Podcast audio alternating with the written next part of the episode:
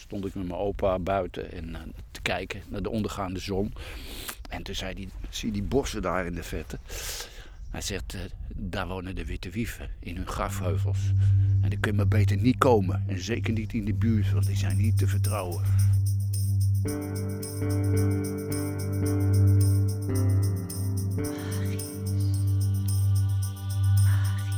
Je luistert naar Magisch Nederland, de podcast. Vandaag over witte wieven en elfen.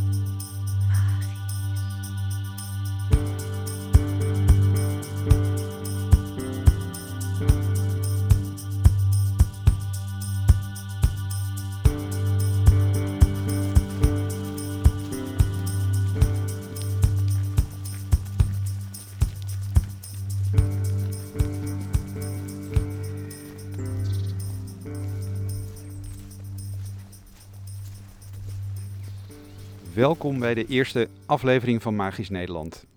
En wie een reis gaat maken, en in ons geval een reis langs mystieke plekken in de Lage Landen, heeft een reisgids nodig. En die hebben wij gevonden in de persoon van Ruud Borman.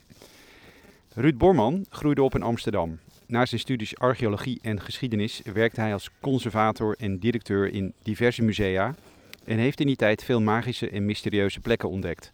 Als time traveler in historical twilight zones houdt hij zich bezig met de Keltische mythologie van Groot-Brittannië en Ierland, sacrale landschappen, de Minoze en Mykense beschaving van Griekenland en het Oude Rijk van Egypte. Ruud heeft diverse boektitels op zijn naam staan. Veel daarvan gaan over zijn vakgebied. En een aantal titels bevinden zich op het grensgebied daarvan, zoals Witte Wieven en Elfen en Toverij en Toveressen. Ruud, welkom. Dankjewel. Wij staan nu op de Lochemse Berg. Waarom staan we hier, Ruud? De Lochemse Berg is een hele bekende plek in de verhalen over witte wieven.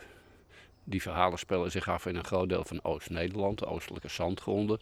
Maar de, witte, uh, de Lochemse Berg is wel een van de meest bekende plekken. Uh, daar gaan we zo iets uitgebreider uh, over hebben. Um, ik wil toch nog even een stapje terug in de tijd maken, want jij bent gepensioneerd historicus en archeoloog. Waarom ben jij ooit geschiedenis en archeologie gaan studeren? Oh, dat heeft al een hele vroege oorsprong. Het begon eigenlijk op de lagere school, de basisschool heet het tegenwoordig, waar een leraar heel boeiend vertelde over de hunebedden. Dat was de eerste geschiedenisles. En hij sprak dat met zoveel mooie woorden uit dat ik meteen gegrepen was. En eigenlijk was dat de eerste aanzet voor de belangstelling voor uh, geschiedenis en, en archeologie, het verleden. Jij hebt dat doorgezet en je bent ook um, al vroeg in een museum werkzaam uh, gekomen. Kwam je toen ook al uh, in je werk als conservator in aanraking met, met zaken die bijvoorbeeld met, met de witte wieven te maken hebben? Ja, dat was in het gemeentemuseum in Arnhem. Dat was een provinciale archeologische collectie met de bijbehorende documentatie. En toen ik daar een tijdje werkte, toen begon ik die documenten eens een beetje door te spitten. En toen zag ik tot mijn verbazing ineens allerlei plaatsen in de Achterhoek die in de 19e eeuw door Leidse archeologen waren onderzocht. En waarbij stond dat de plaatselijke bevolking, de gravers die hem hielpen bij die opgraving, het altijd hadden over witte wieven die in de grafheuvels woonden. En wanneer verschenen die, die witte wieven uh, voor, voor het eerst in, in, in de literatuur? Uh, er is een dominee geweest, in, een predikant in Drenthe, bij in Koevoorde. En die ging vaak uh, op pad in het veld. En dat waren dan moerassen en dat waren heidevelden in de omgeving. Allerlei boeren, boertjes in uh, keuterhoefjes uh, woonden. En uh, die vertelde hem dit soort verhalen. En op een gegeven moment in 1660 heeft hij een boek uitgegeven. En daar heeft hij al die verhalen of die, niet de verhalen zelf, maar hij heeft het wel gehad over de witte wieven.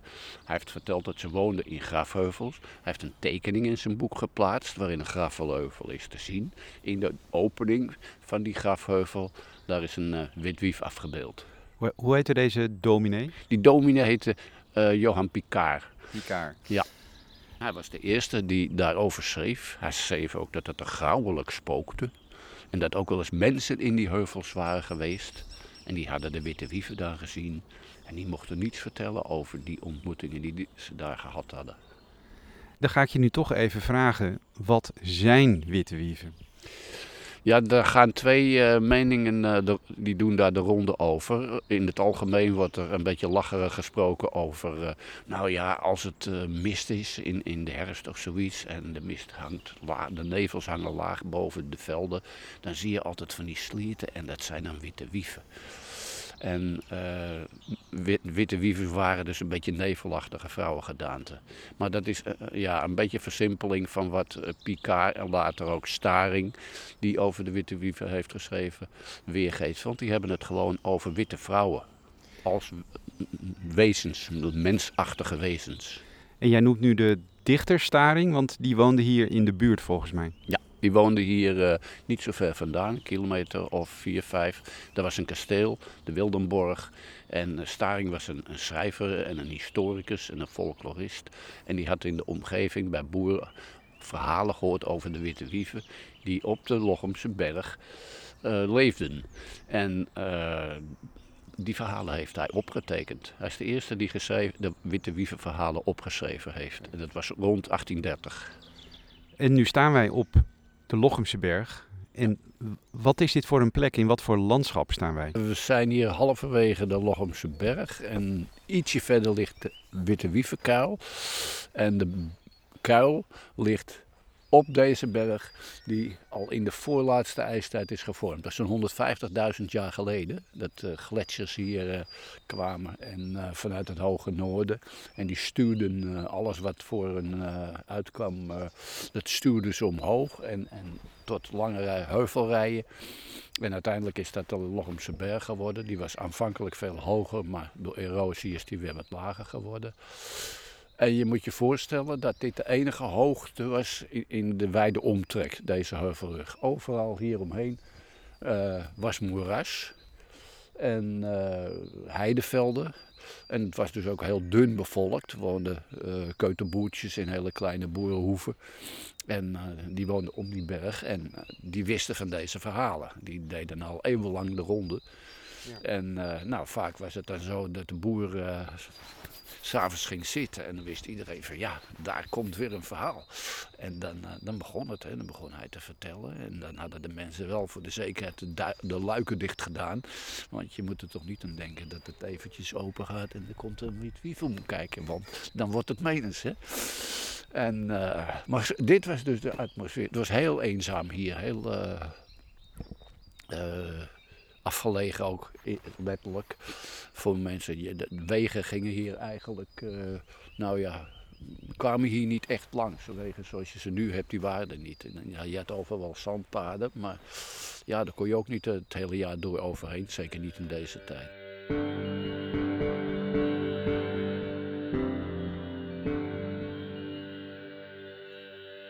De oudste bewoning gaat waarschijnlijk terug tot het, uh, de nieuwe steentijd. Zeg maar iets van 4000 jaar geleden, 5000 jaar geleden. Toen woonden hier boeren.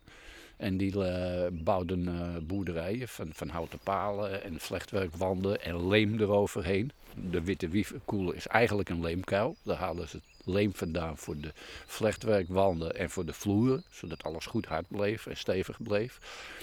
En uh, ja, die leefden als boeren. Ze hadden koeien, ze hadden, uh, ze vee. En uh, ze hadden kleine akkertjes die ze verbouwden. Waar graan op werd verbouwd. En, en groenten en andere zaken. En uh, ze hadden ook een soort uh, drieslagstelsel, noemen ze dat. Dan werd, hadden ze drie soorten akkers. De ene die werd uh, bebouwd en dan lieten ze één braak liggen. En dan werd de volgende, volgende jaar werd een andere akker weer bebouwd. En zo hielden ze zaak hielden ze redelijk vruchtbaar en hadden ze een goede oogst. Als het nou helemaal uitgeput was na verloop van tijd, dan verlieten ze de nederzetting. En dan gingen ze een paar honderd meter verderop weer een nieuwe boerderij bouwen. Het was heel kleinschalig. Hè? Een boerderij was meestal niet groter dan uh, ja, enige tientallen meters. En er wonen in zo'n dorpje wonen er uh, nou, 10, 15, 20 mensen. Dus heel kleinschalig. Ja. We zullen zo uh, bij die witte wievenkuil ga je natuurlijk verder vertellen. maar witte wieven staan ook in relatie tot grafheuvels. Ja. Zijn die hier dan ook? er schijnt hier wel een grafheuvel geweest te zijn. Er zijn in de Achterhoek heel veel grafheuvels geweest. Maar die zijn allemaal verdwenen. Op de een, ik weet niet waarom. Uh, er is bijna geen spoor meer van over. Je had hier ook urnenvelden, die zijn later. Die waren meer voor collectieve graven. En die zijn wel bewaard gebleven. Maar in tegenstelling tot de Veluwe zijn de meeste grafheuvels hier verdwenen. Maar vondsten uh, van die mensen die die graafheuvels bouwden, die vind je wel overal in de akkers vaak. Komen ze tevoorschijn, stenen bijlen en dat soort dingen. Ja. Want Staring die schreef er wel over uh, op zijn landgoed. Klopt dat? dat, ja, dat er was één grafheuvel vlakbij zijn kasteel. En uh, dat heette het uh, Schele Guurtjesbelt. Die heette de Schele Guurtjesbelt. En een boer had hem eens verteld, toen hij daar langs was gekomen, van ik ben heb die heuvel net gezien en dat was heel merkwaardig. Want er was een soort merkwaardig blauw-groen licht te zien. En toen ik dichterbij kwam, zag ik dat de heuvel open was. En ik zag witte vrouwen en die nodigden mij uit om binnen te komen. En ik ben heel even binnen geweest en dat was heel geheimzinnig daar. En ik eh, ben na verloop van tijd toch maar weer naar buiten gegaan, want daar was het toch iets veiliger, dacht ik. Zullen we even naar, uh, naar beneden lopen? Ja, naar, het is vrij stijl dus. Pas weet... op dat je niet uitglijdt of valt. Ja.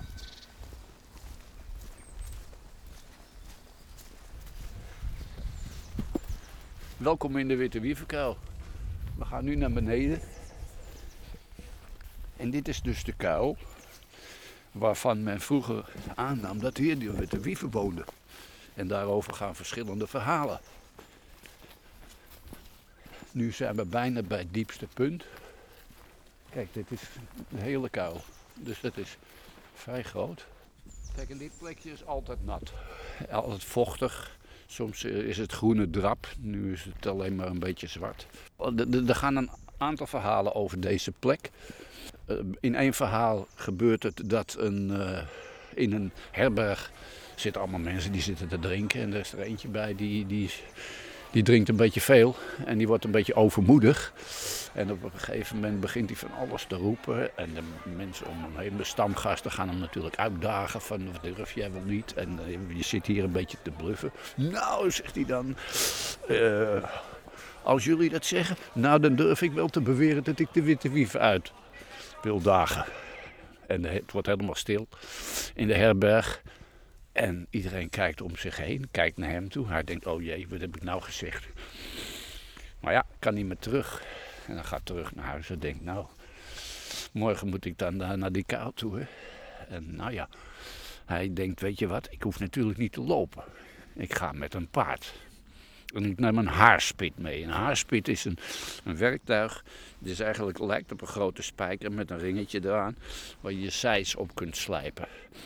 En dat heeft te maken, dat heeft ook kun je zeggen, uh, oogsten, uh, uh, met vruchtbaarheid. Dat is een van de dingen die bij witte wieven terechtkomt. Want ze helpen ook bij het oogsten van het graan en zo. De helpen ze de boeren.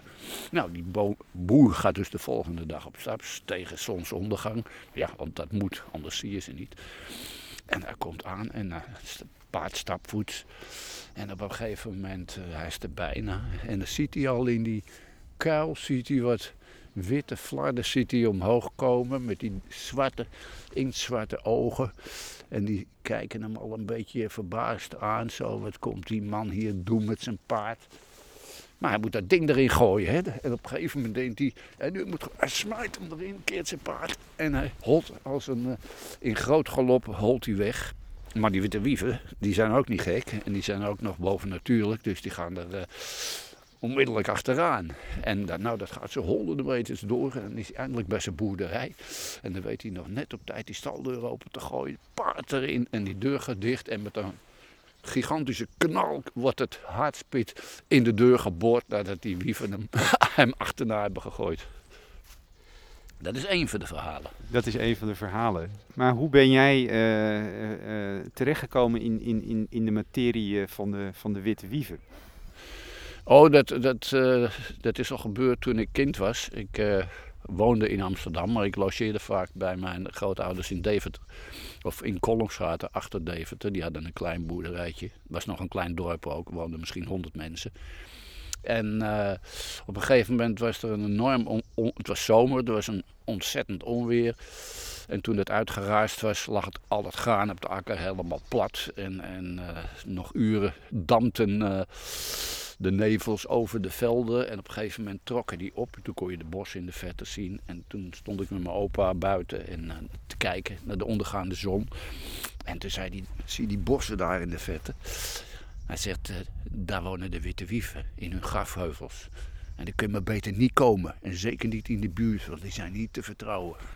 Maar zei hij dat een beetje met een knipoog, wat een opa wel doet uh, naar zijn kleinkind? Of was het toch wel serieus? Nou, volgens mij was het wel serieus. Volgens mij geloofde hij daar wel in. En hij vertelde er ook wel eens over. Ja. Misschien kan je dat nu ook wel even vertellen, want dat schrijf je ook in je boek. Uh, volgens mij was het na die avond van dat uh, onweer dat jij naar bed ging. En toen? Ja, uh, nou ja, ik dacht natuurlijk nog even na, we hadden nog even nagepraat over, over de, het onweer en over de, de, schade en over de witte wieven. En op een gegeven moment moest ik naar bed. En nou, je had een deel in, in het huis, maar en je had ook de mooie kamer. En bij die mooie kamer zat een klein opkamertje, moest je een trap, kwam je op in die opkamer. Onder de opkamer zat weer een, uh, een uh, voorraadkelder. Dus dat was allemaal heel logisch bedacht. En ik logeerde daar altijd. En ik had er al vaak geslapen en dit keer ook weer. En uh, ik was, ja, ik sliep al een tijdje. En op een gegeven moment werd ik wakker en toen keek ik rond en toen zag ik ik denk, hé, hey, ik ben vergeten de, de, lamp uit te doen of iets dergelijks. Het was heel licht. Ik kon uh, dingen aan de muur zien hangen. Ik kon, uh, uh, nou, alles was goed te herkennen. Ik denk, dat kan toch niet? En nee, de lamp was uit. Klopt niet. Ik denk, zou het dan van, vanuit de kamer komen? Nee, de deur was dicht. Ik heb de deur nog open gedaan. De mooie kamer was pikdonker. Ik ben zelfs naar buiten gegaan. Ik heb aan de luiken gemorreld. Nee, ik kon niks zien. Nou, en toen kwam ik in de slaapkamer terug. En toen zag ik dat het licht heel langzaam maar weer, weer afnam. En uh, op een gegeven moment was het weg. En de volgende dag vertelde ik dat aan mijn opa en mijn moeder. En die zeiden, ach ja, dat hoort bij het huis. Dat is nou eenmaal zo. Ja. Maar het verhaal is nog niet afgelopen. Jaren later moest het huis wijken voor een nieuwbouwwijk met een aantal andere woningen. Er werd een opgraving gehouden, want er was bekend dat er in de omgeving waarschijnlijk prehistorische resten zouden zijn. Nou, die zijn inderdaad aangetroffen. Er uh, zijn plattegronden van uh, boerderijen gevonden. Er zijn uh, urnen gevonden. Er zijn, er zijn, zelfs dingen uit de Romeinse tijd gevonden. En een van de punten van een ijzertijdhuis, een, een, een prehistorisch huis, kwam precies uit op de plek waar het huisje gestaan had. Dat zou best eens de plek van dat opkamertje geweest kunnen zijn. Ja, ja, ja. Verklaren kan ik het niet. Ik heb er ook geen um, reden voor. Nee, ik, ik, zou niet weten wat de link is. Maar het is toch wel opvallend. Ja. Je weet maar nooit.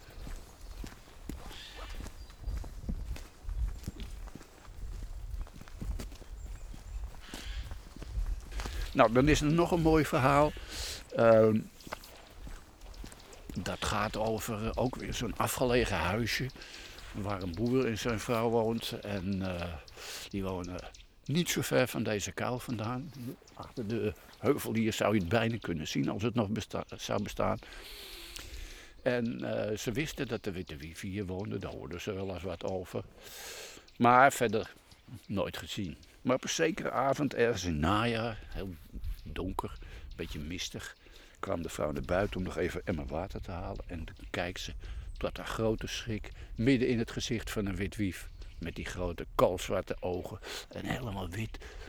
En die zei tegen haar: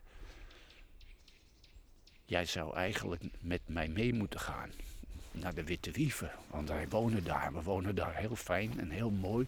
En dat zou ook vast iets voor jou zijn. Want die man van jou is helemaal niet aardig. Daar heb je helemaal niks aan. Je zou eens mee moeten. Ja, meneer vrouw, denk, dat kan ik toch niet doen. Kan ik niet weglopen. En uh, Zo gezegd, zo gedaan. En nou, er ging een aantal dagen voorbij. En op een gegeven moment stond het witte wief weer. Waarom kom je nou niet mee? Ja, maar ja, ja. En in de verte hoorden ze de witte wieven, de andere witte wieven zingen in het woud. Hoorden ze een mysterieus gezang. En zij keek een beetje en ja, nou, ze gingen een aantal keer voorbij. Op een gegeven moment was die man weer heel vervelend geweest en schelden en doen. En toen kwam die, uh, die het witte wief kwam weer en uh, nou, toen is ze uiteindelijk toch meegegaan.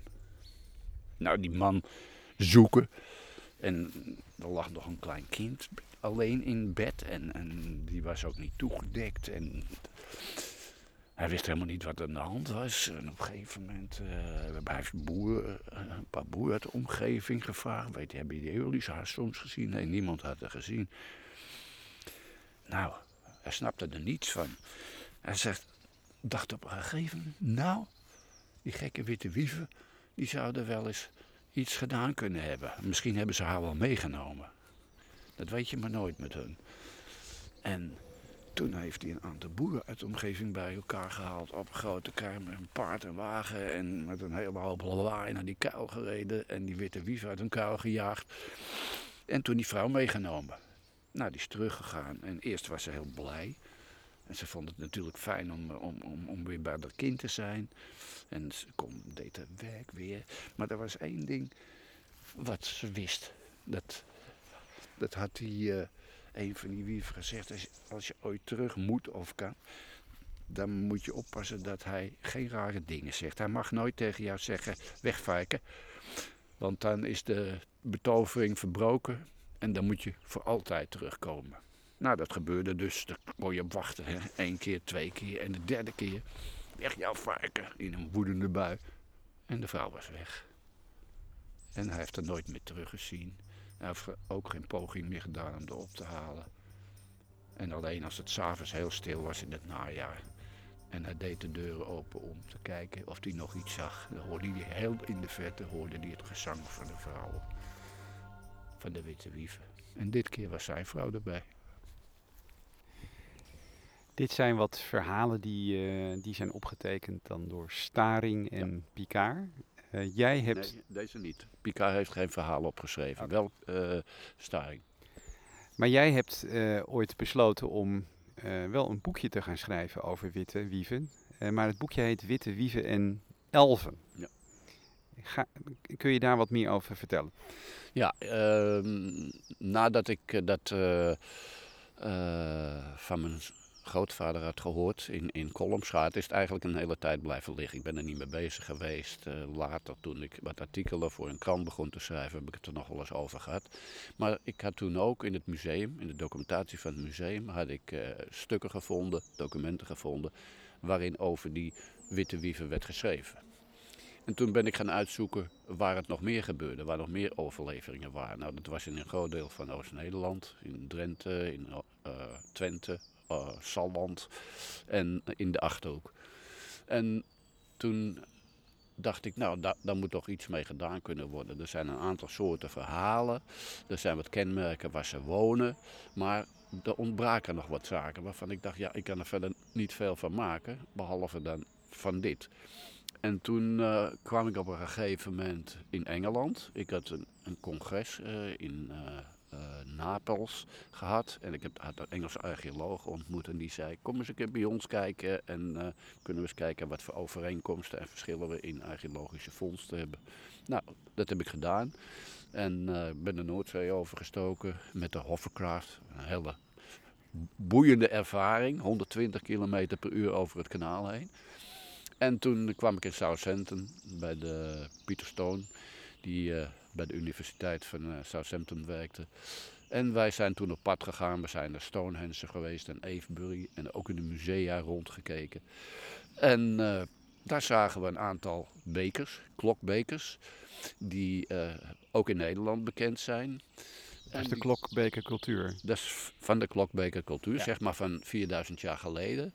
En die bekers leken in vorm uh, veel op een omgekeerde klok.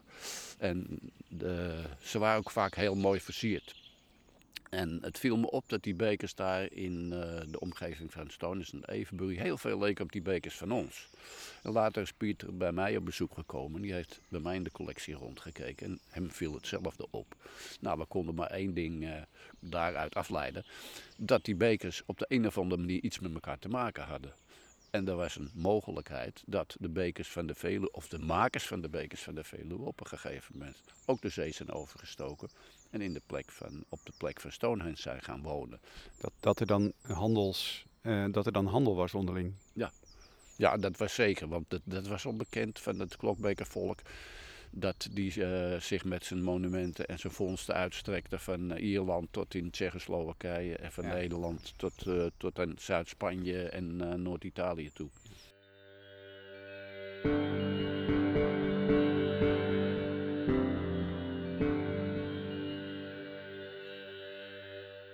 Goed, dan heb je dus overeenkomsten in, in de bekers. Ja, ja en, en nou ja, toen heb ik uh, ook maar het plan, het stoute plan geopperd van... nou, dat zou best eens kunnen zijn geweest dat die uh, boeren van de Veluwe op een gegeven moment... met hun bekers en hun pottenbakkers de zee zijn overgestoken en naar Stonehenge zijn gegaan. Waar ze op een gegeven moment misschien wel een aandeel hebben gevormd in de aanleg van dat allergrootste Stonehenge. Want er zijn meerdere fases van dat uh, bouwwerk geweest. Maar dan zijn we nog niet bij de elfen beland.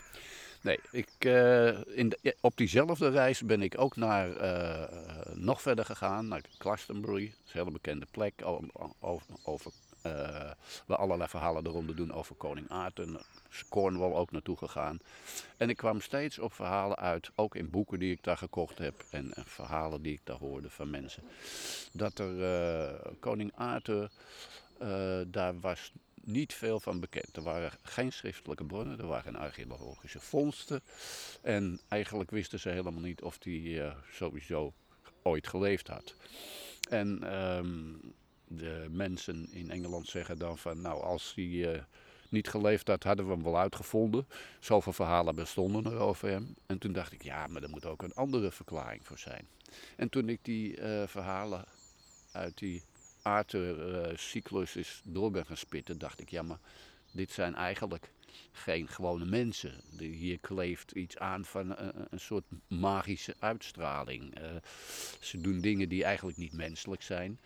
Ze gaan op zoek naar de graal en, en niemand komt terug. En, en er is een, uh, een, een toveres, Morgana Lavey, die ook een hele bijzondere rol had. Die zou een schoonzus van Arthur zijn. Er was een uh, dame van het meer, de Lady of the Lake, waar Arthur zijn uh, zwaard ooit vandaan had gehaald. Het was Excalibur. Excalibur. En wat later ook weer de Lady of the Lake terug is gegeven. Nou ja, het wemelt van de figuren die bijna magisch zijn en die, die een hele speciale rol sp spelen. En toen ik dat me realiseerde, dacht ik, ja, maar dit, dit kun je ook niet als een historisch gegeven zien. Dit zijn gewoon allemaal mythen die te maken hebben met mensachtige wezens. En dat zijn eigenlijk zijn het, als je het in de versie van, van de, de, de Engelsen en de Ieren bekijkt, zijn het elfen. Maar dan niet elfen zoals die uh, gevleugelde wezentjes uit de 19e eeuw, maar elfen zoals je die tegenkomt in de film The Lord of the Rings. Die zelf een, lever een leger kunnen vormen en samen met de mens optrekken tegen de vertegenwoordigers van het kwaad. Ja. En die zijn um, sterfelijk of, of niet? Ze zijn in principe niet sterfelijk. Dat blijkt ook uit, uit de film van de, van The Lord of the Rings. En ze hebben ook landen waar ze kunnen leven en altijd jong kunnen blijven. Ze hebben eilanden in, ergens in de oceaan, de westelijke paradijselijke eilanden. Avalon. Ja, en ze hebben ook uh, ooit uh, zijn ze volgens de verhalen verslagen door de Kelten. En toen hebben ze een afspraak gemaakt. De mensen gaan voortaan bovengronds leven en de elfen gaan ondergronds leven in grafheuvels en onderaardse rijken en paleizen enzovoort. En toen dacht jij van hé, hey, ik zie hier een connectie met de Witte Wieven. Ja, want er zijn een heleboel voor, uh, overeenkomsten. Uh, witte Wieven wonen in grafheuvels en moerassen. Elfen wonen in grafheuvels en andere onderaardse plekken. Uh, ze, ze, hebben allebei een hekel aan ijzer. De Kelten waren de veroveraars met hun ijzeren zwaarden. Maar hier is ook iets gebeurd waarom witte wieven angst hadden voor ijzer. En ja, in Engeland heeft het een veel grotere omvang, een veel grotere impact. Hier is het gebleven bij witte vrouwen. En die wonen op bepaalde plaatsen en daar zijn bepaalde eh, verhalen mee verbonden. Maar in Ierland en Engeland of Groot-Brittannië, daar heeft het een enorme impact. Er zijn honderden verhalen, misschien wel duizenden verhalen die met die elfen te maken hebben. En in een hele andere setting. Het, eh, ze spelen een hele belangrijke rol. En wat uh, ook opvallend is, dat die Ieren, of de elfen zijn wel verslagen door de Kelten, maar ze waren uh, spiritueel en magisch veel sterker dan hun uh, vijanden. En uiteindelijk zijn die Kelten dat ook op een gegeven moment ingezien. En op ging de tijd voorbij. En uiteindelijk werden die elfen hun godenras. De goden van de Kelten waren voornamelijk belangrijke wezens, mensen uit het elfenvolk. Ja, nou dat is hier natuurlijk nooit gebeurd. Nee, dat is nooit gebeurd. Maar hier wordt ook nooit gesproken over een andere wereld. In, in uh, Groot-Brittannië en Ierland is de andere wereld een begrip. Als je het daarover hebt, weet iedereen waar je het over hebt. Dat is een andere wereld die parallel is.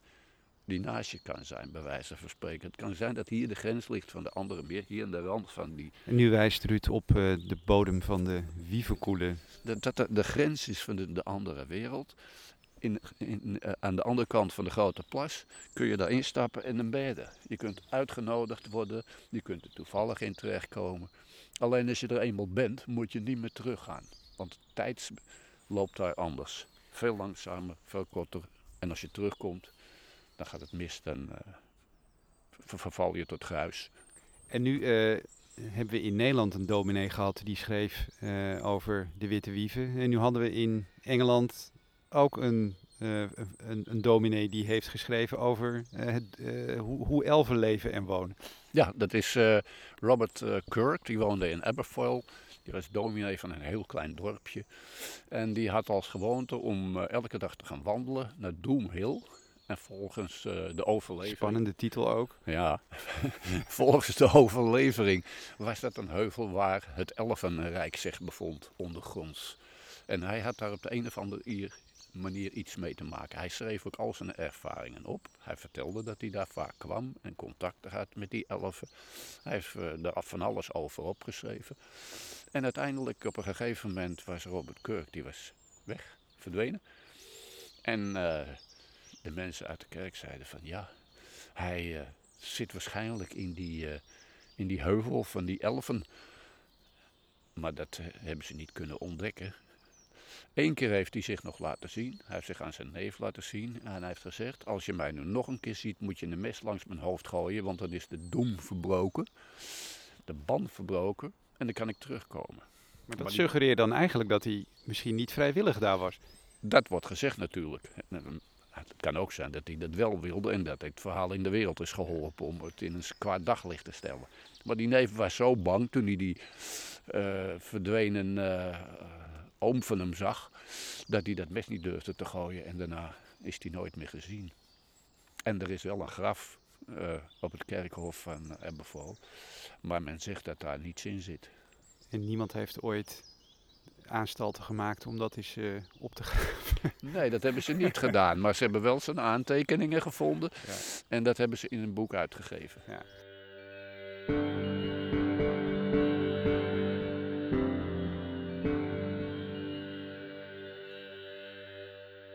Er zijn dus veel overeenkomsten tussen witte wieven en elfen. Ja. Uh, er zijn ook verschillen.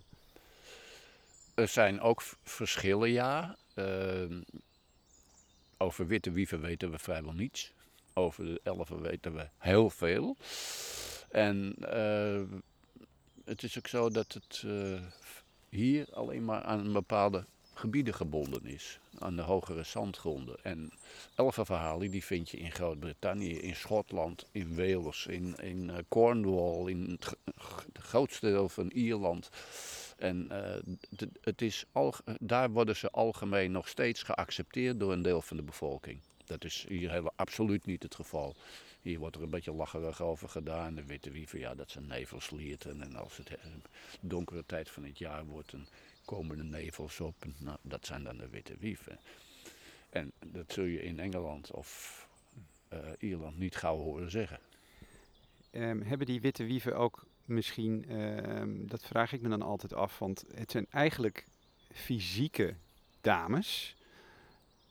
Maar wat mij ook opviel toen ik je boekje las, het, het zijn ook dames die eh, ook heel erg eh, eh, behulpzaam waren. Ja, en dat kun je van de elf ook zeggen. Eh, ze waren behulpzaam in de zin dat ze boeren vaak hielpen bij de oogst. En dat deden ze soms zichtbaar en soms onzichtbaar. Soms werd de boer wakker, was de hele akker eh, keurig gemaaid en eh, het koren in schoven opgezet. En ze hielpen kraamvrouwen vaak bij de bevalling. Dus ze waren wezens die eigenlijk toch contact hadden met mensen. En eigenlijk hebben de kruidenvrouwen, de, de witte wieven. Ik, ik denk dat, het, dat, het, dat die verhalen de oudste verhalen van Nederland zijn. Ik denk ook dat witte wieven niet eh, schimmige figuren waren of eh, vreemde witte vrouwen. Maar dat ze waarschijnlijk een rol vervulden in, in de samenleving van, van, van heel lang geleden. Misschien wel in de bronstijd of zo. Misschien waren ze de kruidenvrouwen van toen. En de vroegere, eh, wat, wat ze noemden de heksen misschien. Ja, wat later, in, to- toen het christendom er eenmaal was, toen werd natuurlijk alles was oud, eh, wat oud was verketterd. En ook vrouwen die dezelfde tradities erop nahielden. Kruidenvrouwen, wijze vrouwen, die hielpen bij bevallingen en andere zaken. Ja, dat waren vrouwen die, eh, ja, dat was niet, niet, niet christelijk, dat kon niet. Eh, je had christelijke eh, geneesheren en die studeerden daarvoor en die moest je ook duur betalen. En daarom ging de gewone bevolking die ging naar de kruidenvrouw toe. En dat ging ook altijd goed, behalve als er iets engs gebeurde, besmettelijke ziekte of er was oorlog. Ja, dan moest er een zondebok gevonden worden. En dat was dan meestal eh, de merkwaardige vrouw die ergens aan de rand van het dorp woonde en dingen deed die eigenlijk ook het daglicht misschien niet konden verdragen. En tot besluit, weet jij, en jij woont in deze omgeving, eh, worden de witte wieven nog gezien? Dat zou ik niet durven zeggen, want ik heb het nog van niemand gehoord. En als een ach- achterhoeker een wit wief zou zien, zou die het niet vertellen. Ik heb wel eens, eh, toen ik in, eh, een jaar in het museum van Aalten werkte, gesproken over eh, eh, die witte vrouwen. En toen vroeg ik wel eens wat zij daar nou van vonden, van die verhalen. En er werd er altijd iets gezegd ja, dat zijn maar verhalen, dat moet je niet geloven. Dat dat. Dus als je dat hier zou vragen, zouden ze, zouden ze waarschijnlijk altijd zeggen van, nee, is onzin, moet je niet, dat is niet zo. Dat verbaasde me trouwens. Ik had ge- ge- gedacht dat verhalen nog wel lang zou, zouden zijn blijven hangen. Maar ze zijn voor het laatst herhaald, opgetekend in de jaren 30. En daarna is het eigenlijk niet meer gebeurd. Eh, vergeet eh, jezelf niet, Ruud, want jij hebt natuurlijk je boekje uitgebracht. En dat is ook de reden dat ik in contact met jou heb kunnen komen. Ja, maar ik, ik, ik vind het altijd leuk om ogenschijnlijk s- vreemde zaken die ik tegenkom bij mijn naspeuringen in boeken en, en, en documenten en archeologische vondsten, om dan eh, me af te vragen, wat is, wat is dit? Wat, wat is hier aan de hand? Wat, wat, wat stelt dit voor? En dan net zo lang te zoeken tot ik weet wat het is. En in dit verband eh, was... eh, de, of, of de ontdekking van de Witte Wie-verhalen één ding, maar het zou nooit verder zijn gekomen dan dit. Als ik in Engeland niet op eh, al die eh, mythen en, eh, en verhalen van de elfen, die vaak min of meer gelijk waren, was gestoten en had gedacht van ja, maar dit gaat veel verder. Dit gaat over de zee heen en dit heeft veel meer invloed wat wij niet meer hebben. Bij ons is eigenlijk alles wat er omheen hangt verdwenen en daar is, leeft het nog. Er wordt over geschreven. Er zijn schilders geweest die er prachtige schilderijen over hebben gemaakt. Er zijn bibliotheken vol gema- geschreven met eh, deze materie. En dan ben jij in Nederland dan degene die eh, op jouw beurt of op jouw manier de verhalen dan eh, in leven houdt. Ja, en nou, als ze doorverteld worden en er zijn nog flink wat haardvuren hier in de Achterhoek met een mooie plek of in een herberg, waar die verhalen weer opnieuw worden verteld, zou ik dat heel leuk vinden. Nou, dan hoop ik dat wij daar in ieder geval aan kunnen bijdragen. Ruud, dankjewel. Ja, dat gebeurt bij deze.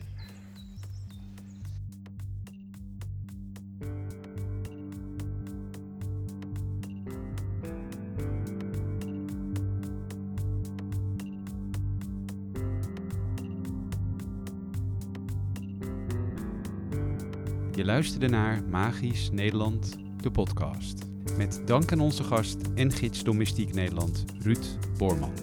Kijk op onze website magischnederland.nl voor meer informatie over onze gasten en hou onze socials in de gaten voor extra beeldmateriaal. Vond je het een leuke aflevering? Laat het weten via je podcast-app of stuur ons een mailtje naar info.magischnederland.nl. Met dank aan Remco Damen en Lotte Albers Producties. Mijn naam is Sjeer Groeneveld en over twee weken zijn we weer met een nieuwe aflevering. Als gast hebben we dan Manon Tromp en gaan we het hebben over natuurmagie en krachtvelden. Tot dan!